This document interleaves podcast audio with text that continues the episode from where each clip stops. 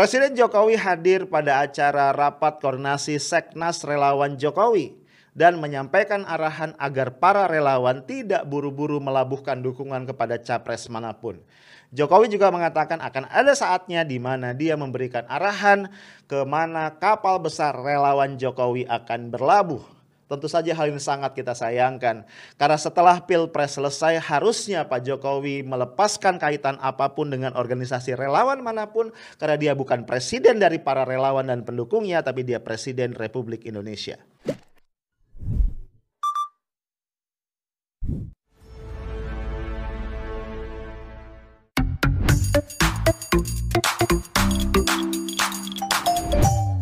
Guys, ketemu lagi kita hari ini, Senin 14 Juni 2021.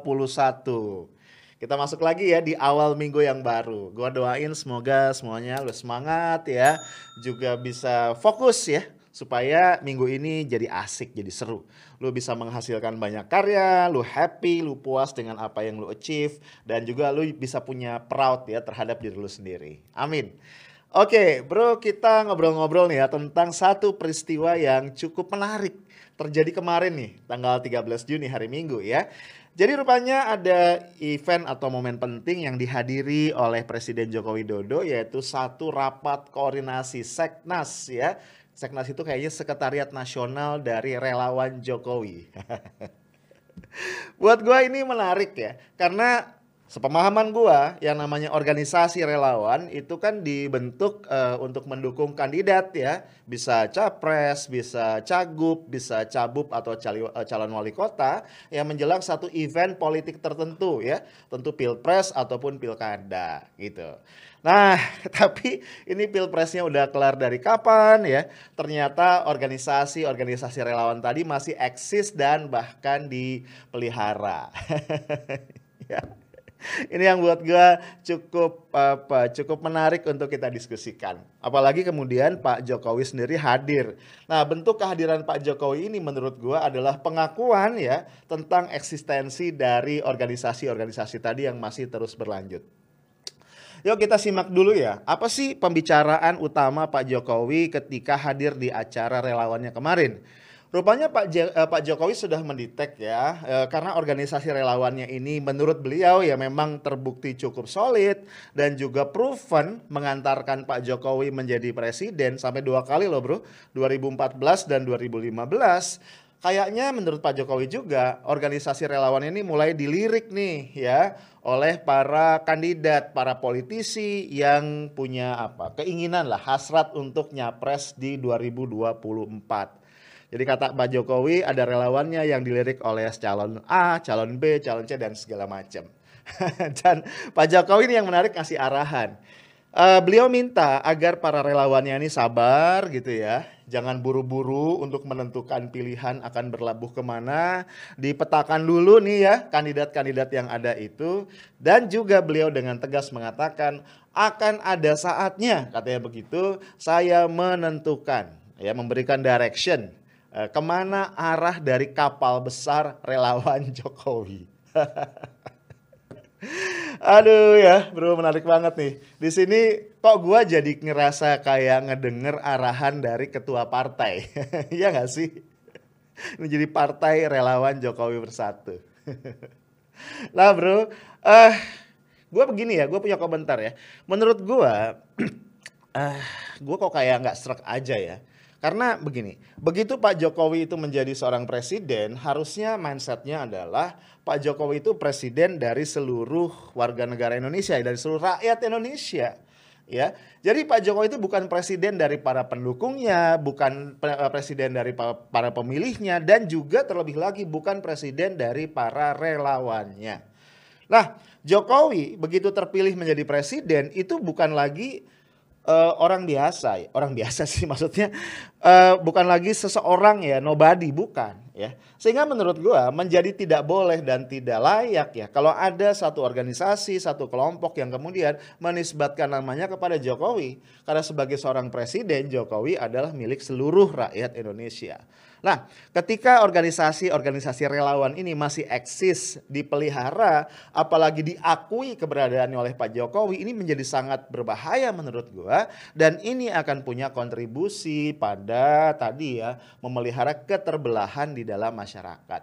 Jadi tetap seolah-olah akan ada gap antara mereka yang mendukung Pak Jokowi dengan mereka yang kontra terhadap Pak Jokowi. ya, ini yang bahaya. Kalau misalnya ya keterbelahan, keterpecahan itu uh, muncul ya karena riak-riak yang ada di masyarakat, menurut gua wajar banget ya. Orang kan punya preferensi-preferensi politik. Tapi ketika itu diakui, ketika itu kemudian di endorse, ketika itu didukung oleh Pak Jokowi sebagai sosok kepala negara dan kepala pemerintahan yang sah, di situlah menurut gua letak problemnya. Tapi gue nggak ngerti ya, apakah Pak Jokowi paham persoalan ini? I don't know. Nah, guys, uh, cuma memang kalau kita lihat apa yang disebutkan oleh Pak Jokowi tadi itu sudah mulai terjadi memang ya, bahwa relawannya itu dilirik atau mulai melirik. Gue nggak tahu siapa yang melirik duluan ya, atau memang pada saat yang bersamaan lirik-lirikan. Karena memang kan politik kita itu sangat-sangat transaksional ya bro ya. Kalau kita bicara transaksi pasti ada yang memberi, ada yang menerima, ada yang membayar, ada yang dibayar. Dan kalau gue bilang membayar dibayar tidak selalu berarti uang ya bro. Uh, jadi ada kepentingan lah, ada sesuatu yang ditransaksikan. Ya kan, gelar profesor kehormatan aja bisa jadi gratifikasi politik kan ya. Nggak bercanda. Nah, um, gue pernah bahas juga ya di satu podcast gue tentang Ganjar Pranowo Lu masih inget ya ribut-ribut kisru antara Ganjar Pranowo sama Puan Maharani ya. Rupanya nih Puan nggak bisa terlalu nerima ya, nggak bisa nerima kalau Ganjar Pranowo ini apa ya manuver-manuvernya tuh kelihatan sangat aktif lah ya, sangat lincah di media sosial terutama dan ini oleh Puan dan apa faksi di PDIP yang mendukungnya ini dianggap uh, seolah-olah merupakan bukan seolah-olah ya bisa jadi iya dianggap merupakan persiapan yang sangat intens untuk nyapres di 2024 Padahal ya ini kan yang diingatkan oleh Bambang Pacul ya, Bambang Wuryanto, di dalam tradisi politik atau di dalam fatsun politiknya PDIP itu yang namanya capres itu adalah hak prerogatif dari Ibu Ketua Umum. Dan semua kader PDIP itu adalah petugas partai ya kan yang harus tegak lurus bahasanya gitu kepada ketua umum. Nah ini kan panas kan, sempat panas ya. Kan eh, Pak Bambang Pacul ya, Bambang Wuryanto itu pernah mengingatkan. Bahasanya tajam sebenarnya ya. Jadi ada satu kader ya yang pernah jadi Bupati Kebumen dua kali, kemudian jadi Wakil Gubernur Jateng ya Rusring sih, yang kemudian berambisi tuh jadi Gubernur Jateng, kemudian gak diusung oleh PDIP, ternyata kemudian keluar. Ya intinya kemudian juga di highlight ya oleh Ibu Mega, kalau tidak mau jadi petugas partai silakan out kayak gitu. Nah ternyata ya pertarungan gak sampai di situ. Walaupun uh, Ganjar kayaknya udah mencoba menahan diri juga ya. Dia puji-puji Puan tuh ya. Dia bilang uh, apa elektabilitasnya sempat rendah ketika akan jadi gubernur, tapi Puan turun langsung dan itu bisa mendongkrak keterpilihannya dia. Ya. Nah, cuma bro, ternyata pendukung-pendukung Ganjar nih ya itu nggak tinggal diam ya. Ada yang mendeklarasikan Ganjaris kemudian juga ada Joman kalau gua nggak salah ya. Joman ini Jokowi Mania Nusantara ya yang kemudian juga uh, mendeklarasikan uh, dukungannya atau menyatakan dukungannya kepada Ganjar untuk nyapres di tahun 2024 gitu. Jadi ini memang ada nih ya unsur atau komponen relawan Jokowi. Dari situ kan kemudian nggak bisa disalahkan kalau banyak ya orang yang menduga ya, atau membaca memang Jokowi nampaknya bermain nih ya. Pak Jokowi ikut bermain di balik kisruh antara Puan dan Ganjar. Dan memang hitung-hitungan politik bagi Pak Jokowi ya relatif lebih menguntungkan ya kalau dia dukung Ganjar. ketimbang dukung dukung Puan ya. Mungkin Pak Jokowi gerah juga kali ya, terus menerus disebut sebagai petugas partai, petugas partai, petugas partai. Ini gue curiga nih kalau dipepet terus nih ya Pak Jokowi dengan tadi sebutan petugas partai, bisa-bisa Pak Jokowi hengkang dan kemudian tadi bikin partai apa tadi? Partai pendukung atau partai relawan Jokowi bersatu. Bro, tapi memang ya perilaku dari relawan-relawan Jokowi ini unik ya. Di satu sisi emang uh, ambekan gitu ya, uh, kayak anak kecil, lu tahu gak sih? Minta coklat nggak dikasih ngambek. gue punya cucu ya uh, dua orang, ntar lagi tiga ya. Cucu gue tuh yang umur 4 tahun, uh, namanya Tim, itu ngambek, aduh ya gampang banget ngambek ya. Kalau dia mau sesuatu ya, nggak usah kita larang ya, kita telat aja respon. Eh ngambek luar biasa, lama bro kalau ngambek. Ntar kalau kita kasih ya, kita elus-elus, kita usap-usap, kita sayang-sayang, baik lagi gitu kan. Ntar pengen apa lagi ngambek lagi. Relawan Jokowi itu kayak begitu gitu ya. Uh, lu mungkin masih ingat ya di tahun 2019 kemarin pasca Pilpres ya. Kan abis Pilpres itu uh, relawan Jokowi ini ngerasa mereka ini babak belur kan berdarah-darah lah mendukung Jokowi sampai menang. Lawan siapa? Lawan Prabowo Sandi kan. Ternyata kemudian terjadi adalah Prabowo Sandi, eh Prabowo duluan ya, waktu itu Sandi belum. Prabowo malah masuk nih ke dalam kabinet direkrut oleh Pak Jokowi sebagai Menteri Pertahanan ya udah masuk kabinet, jabatannya penting lagi strategis, wah marah mereka ya ngambek. Lalu kemudian eh, apa namanya Projo, Projo Jokowi ini salah satu organisasi relawan Jokowi menyatakan akan membubarkan diri atau sudah ya menyatakan membubarkan diri karena mereka bilang tugas kita sudah selesai. Kalau nggak dibutuhkan lagi ya udah kita mundur, kira-kira gitu ya. Nah, uh, isu pembubaran diri dari Projo ini sempat dikomentari oleh Hasto Kristianto ya, PDIP. Intinya mereka bilang mereka nggak bisa menahan-nahan itu ya, karena namanya organisasi relawan ya relawan ya suka rela gitu ya. Kalau mau bubar ya bubar dan juga apa disampaikan rasa hormat, penghargaan ya atas kerja keras dukungan Projo ya yang juga pasti berkontribusi terhadap terpilihnya Pak Jokowi sebagai presiden. Nah, ternyata bro, bubarnya Projo ini umurnya ya cuma dua hari. ya, karena kan besoknya Budi Aristiadi ini ketua umumnya Projo dipanggil oleh Jokowi ke istana, ya. Dan kemudian mendapatkan kursi sebagai wakil menteri eh, pembangunan desa dan daerah tertinggal. Kalau nggak salah namanya itu ya, PDTT. ya, dikasih kursi wamen, nggak jadi bubar bro. Ya nggak jadi bubar. Dan waktu uh, datang ke istana ditanya wartawan dia bilang kita nggak jadi bubar. Gimana lagi? Soalnya ini dapat tugas lagi nih. Gitu. Padahal menurut gue ya, bubar ya bubar aja gitu loh. Ya nggak sih? Kan yang dapat tugas jadi wamen kan nggak satu organisasi projo semua kan. Yang dapat tugas jadi wamen kan cuman Budi Aristiadinya aja gitu di situlah gue melihat memang ada selalu sisi kanak-kanak dalam diri kita ya, terutama diri para projo. jadi gue khawatir ini kemudian menjadi satu apa? Jadi satu modus operandi, mo. Ya jadi oke okay, kalau kita punya mau nih ya biar diterima Pak Jokowi kita bubar aja nanti dipenuhi. Lah Bro, tapi memang ya uh, menjadi relawan itu di Indonesia kayaknya udah mulai rancu nih maknanya, ya kan ya. Kalau kita bicara relawan ya, yang namanya kerelawanan itu kan kita mendukung satu gagasan, kita mendukung satu organisasi, atau kita mendukung satu tokoh itu karena suka rela. Ya gak sih? Ya, karena kita apa? Setuju sama ideologi yang dia bawa, sama gagasan yang dia bawa, sama garis perjuangan yang dia bawa, kan gitu mestinya, ya. Bahkan kita nih yang keluar uang segala macam dan kita nggak minta lagi. Kita nggak minta something in return. Kalau kita minta something in return tuh kayaknya ya itu sih bukan relawan.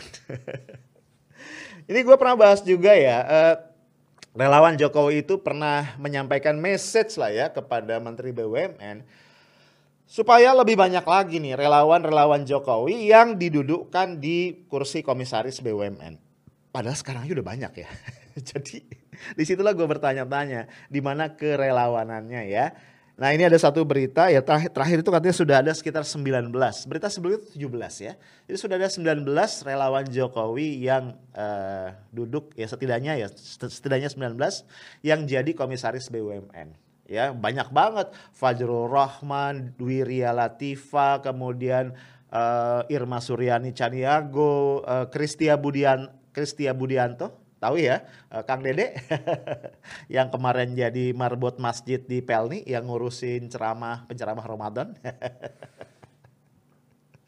Aduh ya, kemudian Yeni Wahid, Riawan Munaf, uh, terakhir siapa? Terakhir ya itu yang heboh ya, Abdi Sleng dan lain-lain. Nah, bisa jadi bro, ya ini daftarnya akan tambah panjang lagi ya, karena tadi ya organisasi-organisasi relawan itu ternyata masih eksis. Lah, again bro, ya gue pengen garis bawahi. Sebenarnya gue berharap satu langkah yang apa yang lebih bijak dari Pak Jokowi yang harusnya dengan tegas ya memutus hubungannya dengan organisasi-organisasi relawan ini dan dengan tegas juga meminta kepada para relawan ini untuk membubarkan diri dan kembali lagi pada kehidupan normal mereka. Again ya Pilpres sudah selesai dan Pak Jokowi itu harusnya punya kepercayaan diri ya bahwa dia adalah presiden Republik Indonesia yang memang memenangkan Pilpres. Artinya harusnya dia secara personal berhadapan dengan rakyat yang memilih dia, ya, yang ikut dalam pilpres yang lalu memberikan suara. Ya masalah milihnya siapa itu urusan lain kan. Tapi ya diakui ya secara nasional bahwa Pak Jokowi menjadi presiden. Jadi nggak perlu lagi tuh ya dipelihara dukungan dari relawan segala macam. Nah pemeliharaan ini menurut gua tadi akan berbahaya, ya. Nah, gua akan coba terangin ya, gua akan coba jelasin secara sederhana kenapa ini menurut gua masalah, ya. Nah organisasi-organisasi relawan ini kan kayak ormas ya. Gua nggak tahu nih ormas yang resmi apa enggak, terdaftar apa enggak. Ya harusnya sih terdaftar ya. Kalau nggak jadi masalah yaitu FPI jadi bubarin kan gitu ya.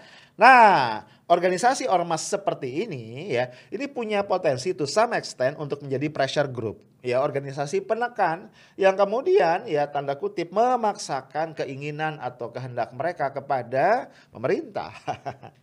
Ya tadi terbukti ya, Menteri BUMN aja nggak berani. Sehingga tadi relawan-relawan Jokowi duduk ya di posisi-posisi strategis. Lah tentu saja kemudian bro di sini akan terjadi hubungan-hubungan tidak apa tidak layak ya perselingkuhan yang sering gua sebut sebagai power relation. Ada relasi kuasa di situ ya ketika dia relawan Jokowi, kemudian kan akan timbul apa? Sikap rikuh ya dari uh, kementerian, dari lembaga dan segala macam. Aduh, ini relawannya Pak Jokowi nih. Terus kita gimana gitu. Nah, ya, jadi bahaya menurut gua dan ini akan sangat berpengaruh kepada jalannya kehidupan berbangsa dan bernegara yang baik. Dan tadi menurut gua yang paling bahaya juga yang lebih bahaya lagi adalah persoalan keterbelahan masyarakat. Ya, ketika tetap ada orang yang mengaku, "Oke, okay, gua relawannya Jokowi." gitu. Maka nanti akan timbul dikotomi kan, yang relawan Jokowi dengan yang bukan, yang pendukung dengan yang tidak. Padahal harusnya sekali lagi gue yang garis bawahi, kalau Pak Jokowi adalah presiden yang bijak, Pak Jokowi harus mengeluarkan segala effort untuk menutup ya jurang perpecahan ya mengakhiri dikotomi atau keterbelahan masyarakat dan melepaskan ikatan dengan organisasi relawan ya meminta mereka bubar menurut gua adalah satu langkah real konkret yang bisa dilakukan oleh Pak Jokowi. Again, kalau Pak Jokowi bijak dan ingin bangsa ini bersatu. Ya itu aja dari gua Stay Smart and Professional. Assalamualaikum warahmatullahi wabarakatuh.